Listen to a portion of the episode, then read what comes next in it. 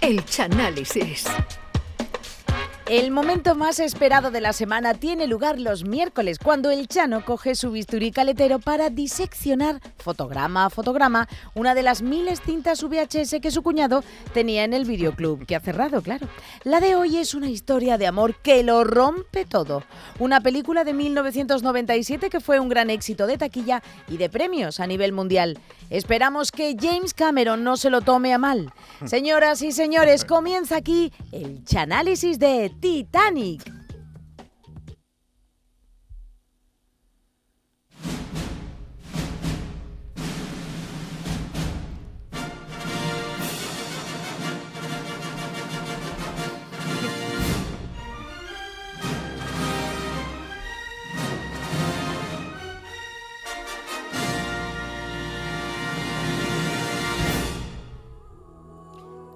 Buenas noches a todos. Aquí comenzamos un día más el Chanálisis que en el día de hoy está dedicado a una de esas películas de las que esa película que tú te metes en el cine ya sabes cómo acaba.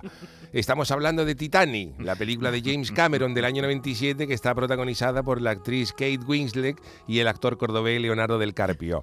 Que a pesar de ser un peliculón y contar con un actor cordobés, Canal Sur no participó en la producción porque con lo que, esto, con lo que costó aquello se hubiera quedado sin presupuesto para 300 años y ahora mismo el programa de Yuyu no podía tener ni un, ni un colaborador.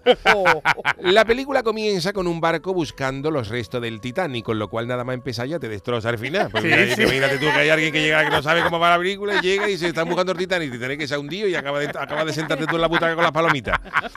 Y entonces el barco está buscando un diamante que se hundió en una caja fuerte, pero claro, cuando abren la caja fuerte nada más que encuentran unos Oh. dibujos que enseñan en la televisión, como mira, mira lo que hemos encontrado en el fondo del Titanic. dibujitos. Y lo ve en la televisión una señora mayor llamada Rose. Rose. La señora con Que es rosa, ¿no? Rose, rosa de rosa de, de, De España, de España, no era, no era la de España, ¿no? Y esta Rose, pues una señora ya mayor, esta Rose fue compañera de la guardería de la Reina de Inglaterra, estaban en el, en el, en el pupitre de al lado, y reconoce ese dibujo como eh, uno que le hicieron a ella en el Titanic, donde Anda. ella viajaba. Anda. Y entonces a la, la señora mayor, cuando ella dice que el, ese dibujo es mío, se la llevan a la búsqueda del Titanic y ella se emociona recordando la historia. Ajá. Retrocedemos entonces en el tiempo, en la película, y nos vamos a una mañana de 1912, donde Rose, que es familia del taco gordo, embarca en el Titanic con su prometido Cal. Un Ah. gacho que. Cal Están se llama. ya, están Ahí están llamando. al telefonillo. Cal, Cal, Cal. Cal se llama el prometido. Un gacho que tiene toda la cara de un Maderman antiguo, de Patrico hasta las manijas, como, como desafiando a Tarifa en días de levantazo gordo.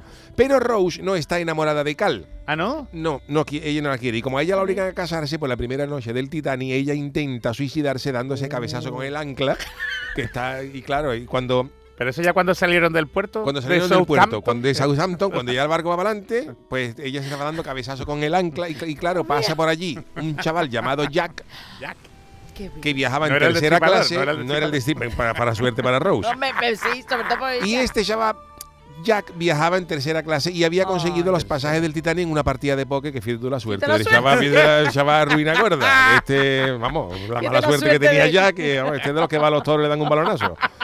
Porque vamos, para una vez que ganar con una partida de póker y gana un pasaje del Titanic, pues es para cortarte las venas con el de, de trébol. Y cuando Jack intenta quitar a Rose, que se está dando cabezazo contra el ancla, pues los dos quedan en una posición como mirando para Cuenca, ahí en lo alto, o parrota, también. Y unos marineros sorprenden a la pareja y creen que Jack está embarbetando a Rose eh, de manera marinera, ¿no? A la marinera. Y los marineros detienen a Jack, pero Rose le dice que no, que no estaban haciendo nada y que dejan a la criatura, que la ha salvado. Y cuando llega la familia de Rose, esta les miente, porque ella no quería decirle que quería suicidarse, porque... Quedaba feo. bonito. Claro, ella bonito dice que. Jack la ha salvado porque el ancla se ha soltado y la ha dado ya en la cabeza, pero levemente, e invita a Jack a cenar en agradecimiento. Ay. Y Jack dice que sí porque Jack tenía más hambre que el perro de Stevie Wonder. Y, y- y a la mañana siguiente, pues Jack. ¿Por qué de Stevie Wonder? Stevie Wonder, ¿por qué? Bueno, porque. Porque no veías dónde echarle. Ya, pero es que ¿por qué? Y a la mañana siguiente, tenía vamos, eso no tiene nada que ver con Stevie Ah, va, Wonder, esto perdón, es de perdón. Titanic. Y a la mañana siguiente, pues Jack le pregunta a Rose, mira Rose, ¿tú por qué te estaba dando allí cabezazo con el ancla? Y ella dice, mira, mm, Jack, yo estoy más agobiada que Spiderman en un descampado, porque yo no amo al del Patrico. Yo no amo al del Patrico. A mi novio, a mí me están obligando a casarme con él, yo no lo quiero. Además Y- tiene cara de malo, ¿eh? Tiene cara de malo. Y entonces ella, eh, para ir a la cena, a Jack, claro, Jack había venido con lo, con lo puesto, ¿no? hombre, pero puesto. Claro, si no pensaba ni embarcarse. Entonces, claro, para Entonces ir no a se la, cambiaba de ropa. ¿no? Nada, pues a- para ir a la cena, a Jack le tiene que prestar un traje como el que le prestaron a Pizzi cuando, cuando lo presentaron como entrenador del Valencia. Claro, Jack, ya te digo, ya iba con lo puesto, tenía menos, menos ropa que el escaparate de la confitería.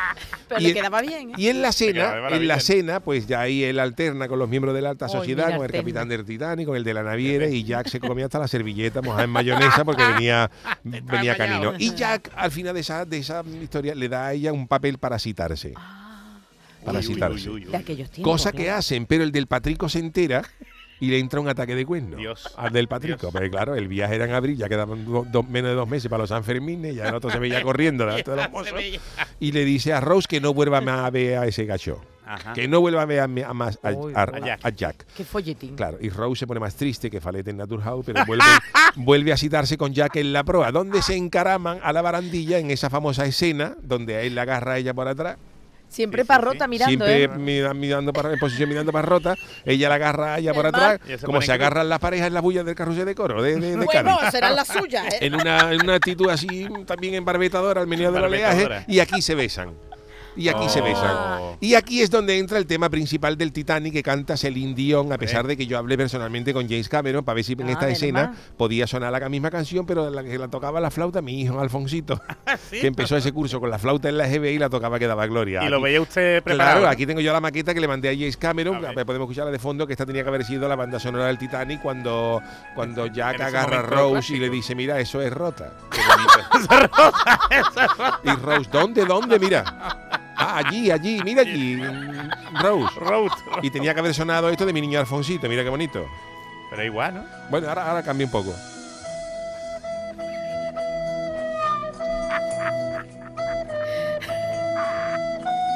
Qué desastre, qué desastre. Se la ha ido ahí. Y herdeo que tiene un herdeo un poco porrudo y fallar alguna nota, pero. Pero, pero apunta bien. Ahora la base la tiene. Y esto ve tú a Jack y Rose ahí agarrado y Acaramelados. acaramelado mirando para rote y esto de fondo y te pone los vellos de punta. Estaba chico. Vamos a esto de fondo. Es una pena que James Cameron no se decidiera a meter esta Sí, versión pena, para la- pena. porque la película habrá ganado tela, pero él sabrá. Pero bueno, cuando llega la noche, la actitud satireta de Rose y Jack va en aumento. Mm, los, lógico, los- lógico, los dos más gustado. calientes que la boquilla de un soplete. y ella le pide a él, que, que también dibujaba, Ah, también Ah, lo ¿también hacía dibujaba todo, ya? hijo. que a ver si la puede pintar en bola. Así estamos. pelota Perdón. picada. Ah, eso lo entendí. Y Jack le dice que vámonos, claro. y, vámonos, Hombre, vámonos. Y, pero- y Rose Al parece que va a preguntar, pero ella no pregunta si le va a preguntar como la maja desnuda de Goya ante el temor de que Jack le dé el premio. Y ella quiere que la pinte desnuda, pero con un diamante que le regaló el del Patrico. por Dios, de la fan- banda sonora. Mira.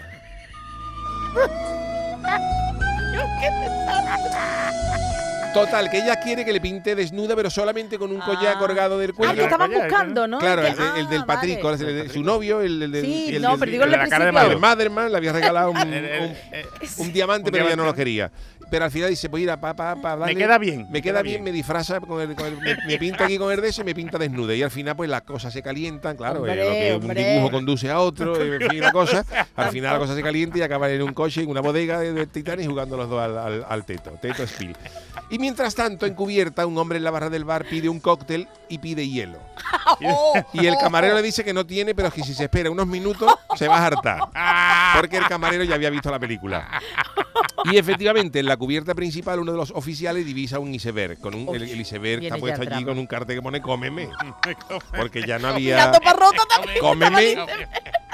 ¿Sabes? Te digo. Enterito, come enterito. Todos estaban mirando para Rota. Estaba mirando más rota y el, el iceberg tenía un cartel grande que ponía cómeme porque es que se lo vaya a comer. Y claro, el capitán que tenía unas barbas así, como Manolo Varos de la comparsa de Barbate, pues entonces gira inmediatamente, gira el timón, pero ya no había, Ya ya no, no, ya había, no, ya no, ya aquello no. le pegó un comió. al hierro, al hielo, que deja el casco del barco pues, con, con más corte que la toalla de Eduardo Manos Tijera. Y a, par- a pesar de que parece que el impacto no ha sido tan grave, Uh, por ahí empieza a entrar más agua que cuando Fíjate. Noé dijo que parece que estaba apretando, ¿eh? Y, y claro, eso se inunda, se inundan los compartimientos y uno de los oficiales, el capitán pregunta, ¿esto cómo va? Porque claro, la, compañía decía que el barco era insumergible. Fíjate, Claro, fíjate- Claro, fíjate- fíjate la compañía, la compañía, que el barco era insumergible. O menos, toma. menos mal. Y entonces uno de los oficiales le entrega una carta náutica y la carta náutica con- contiene un- una carta de navegación que es rumbo a la venta del nabo. O sea que eso, eso es ella y el capitán Náutica dice que carta. nos vamos, el capitán se da cuenta ¿Con que aquello, se queda? claro, se le queda toda la cara de, de- de- de- Rocky Barboa de descolgado y el capitán se da cuenta de que aquello en dos horas va a estar más hundido que el Cádiz en la tabla de clasificación. Y al sentir el impacto con el iceberg, Jack y Rose abandonan la actitud satireta y corren hacia la cubierta. Uh, pues se habían Pe- vestido, ¿no? Claro, se habían Ah, metido. vale, vale. Pero el del Patrico, que estaba también con el ataque de cuerno, le mete por los vagini un diamante a Jack en la chaqueta y lo acusa de ratero, de, Oh. de mangante, de lute del Atlántico Norte. Lute del Atlántico Norte. Tú eres un lute. Yo creo que sí. Y claro, cuando lo, efectivamente, cuando registran a Jack, pues Jack tiene el diamante. Uy, y entonces se lo llevan detenido, le ponen unas esposas y lo hacen socio Claro, de, claro. La, de la ONG Manos Unidas y lo llevan a un camarote.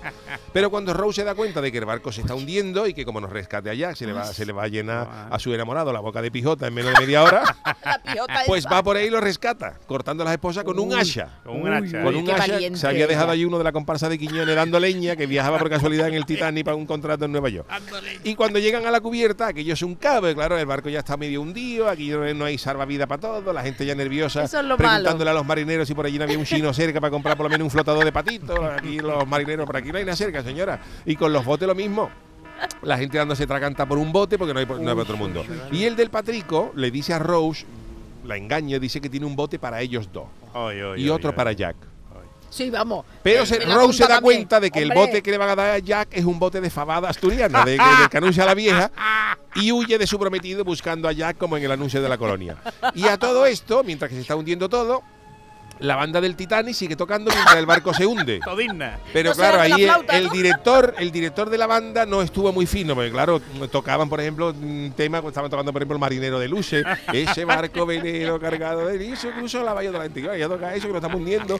Luego también tocaban, de- cuando de- quitaron esa, empezaron a tocar cuando zarpa el amor de Camela.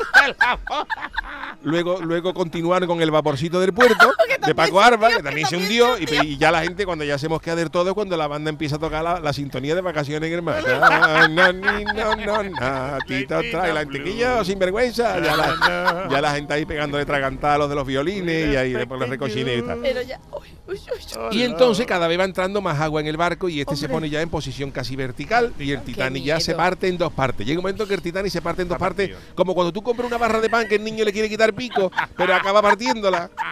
Pues así se rompe el barco, así, pa, y el barco Y para cada abajo. por lado. Y en la parte que queda a flote, vertical, Jack y Rose se agarran fuerte porque Otra aquello, vez, nada más que aquello, aquello se va para abajo, succionado para el, por el Sí. mar, con una fuerza como cuando tú estás succionando una cabrilla en tomate que no acaba de salir el bicho, que tú ahí. Pues eso multiplicado por mí, un torbellino para abajo. Y el mar se traga el Titanic, ¿eh? con Jack y Rose más agarrado con una pelea de mono, pero milagrosamente, no se sabe por qué, se van 500 metros para abajo, pero salen para arriba. Sale, flotan, flotan. Es verdad. Flotan. Y cuando- flotan. Es verdad. Dice Como- tú como- patalea, patalea. Como tú pataleas, no pataleas, y da 500 metros para abajo. Y en ese momento se escucha un silbato. Y claro, Jack se pone muy contento porque se cree que es el árbitro pitando el final del Cádiz a la vez del año pasado cuando se salvó el Cádiz. Pero no, son los oficiales dando instrucciones. Y en ese momento, con los dos en el agua, pasando más frío que fumando en calzoncillo en un barcón de Burgos, Jack ve un trozo de madera flotando Ay, en el mar. La tabla. La una- en realidad es una puerta de muebles brioles que la llevaban a Nueva York, que la había comprado un cachorro por Amazon, y se intentan los dos subir a la puerta, pero claro, con la ropa empapada, aquello pesa tela y la puerta pues no Oh. puede con los dos. Eso hay una teoría ahí, ¿eh? Sí, sí. Bueno, entonces Jack le dice a ella que se suba a la puerta eso. y que él ¿Qué se queda abajo en el agua para protegerla. Qué buena persona. Pero claro, ahí se abre el debate sobre si Jack cabía o no en la tabla, porque era una puerta, no era una tabla de cocina para Se cabía un poquito, Pero el problema, que Charo, no es que no entrara, eso. el problema no es que entrara, él cabía. Lo que pasa es que la Ah. puerta no, pod- no- no podía con el peso de los Hace dos. un día la Uy, puerta. pero que si estaba Jack, si Jack se subía, otra, ¿no? bueno, era una manera de decirle, mira, Rose, eh, tú, tú no, no te has puesto las pilas con la operación bikini y ahora me voy a quedar yo Ya aquí no ha pillado, ya no ha pillado. Claro. Y claro, allí se queda Uy, el uy, pobre, como no podía con los dos, allí, se, es muy queda, buena, se ¿eh? queda Jack agarrado al pomo de la puerta, que al pobre le entra una hipotermia, que se queda pajarito en mitad del Atlántico Norte, porque el barco que venía a recogerlo a los supervivientes era el barco que estaba atracado en Cádiz durante la Magna. Y el capitán dijo que hasta que no acabara el Santo Entierro no, no, no zarpaban. Y llega tarde y muere mucha gente. Y otra cosa la que no me... la tiene Cádiz. Claro, y otra cosa que no me cuadra es que la mayoría de la gente no muere ahogada, sino por hipotermia. Hombre, claro, porque frío aquellas, aquellas aguas estaban más frías que el abrazo de una suegra. No, no la mía, gracias a Dios. Eso, eso. Y yo digo una cosa de la hojana de la película. Si la gente muere de frío, Ajá. Rose también se fue para abajo 500 metros de agua y salió, y si tardan 6 horas en recogerla con la Rebeca congelada, Es verdad, ¿cómo pero- sobrevive Rose? porque estaba en la tabla y no estaba en el agüilla, Pero ¿no? por mucha la tabla que tú tengas, tú, tú ponte con, con- una Rebeca te mojada en la caleta 6 mueres. horas. y en la caleta... Y Además, poniente. que ni estornuda ni nada, ¿eh? Efectivamente, y ya pues, Llegaron a tiempo, Pues llegaron el- a allí tiempo. hay una tragedia grande, la gente muere muchísima gente y la película acaba con la vuelta a la actualidad donde la anciana Rose Ah. recuerda aquella tragedia y se acuerda de su prometido Mira. Cal, el del Patrico, que logró salvarse pero se Hombre. suicidó años más tarde. Porque el hombre apostó toda su fortuna que la comparsa de la, la milagrosa de Martínez Are entraba en la final y se quedó fuera y se quedó perdió todo el dinero. Y de esta manera termina esta maravillosa película de James Cameron que ganó película, 11 claro. Oscar, película que si alguien la quiere en beta, yo la tengo del videoclub de mi cuñado Alfonso. Pero un momentito, ¿y el diamante qué pasó con él? El diamante lo tira Rose. Claro. Ah, que lo tiró Cuando Rose, fueron a vale, rescatarlo, vale, dice, yo para vale. quiero esto. Oye, ya no lo quiere. Y un, morir. y, un, ah, y un abuelo del de la joyería Orobris se tiró para abajo a ver si lo cogía y también murió por intentar cogerlo. Hombre, vio negocio ahí. Sí, vio negocio y dice que estaba tirando un diamante, me voy para abajo. Bueno, pues hasta aquí el chanálisis.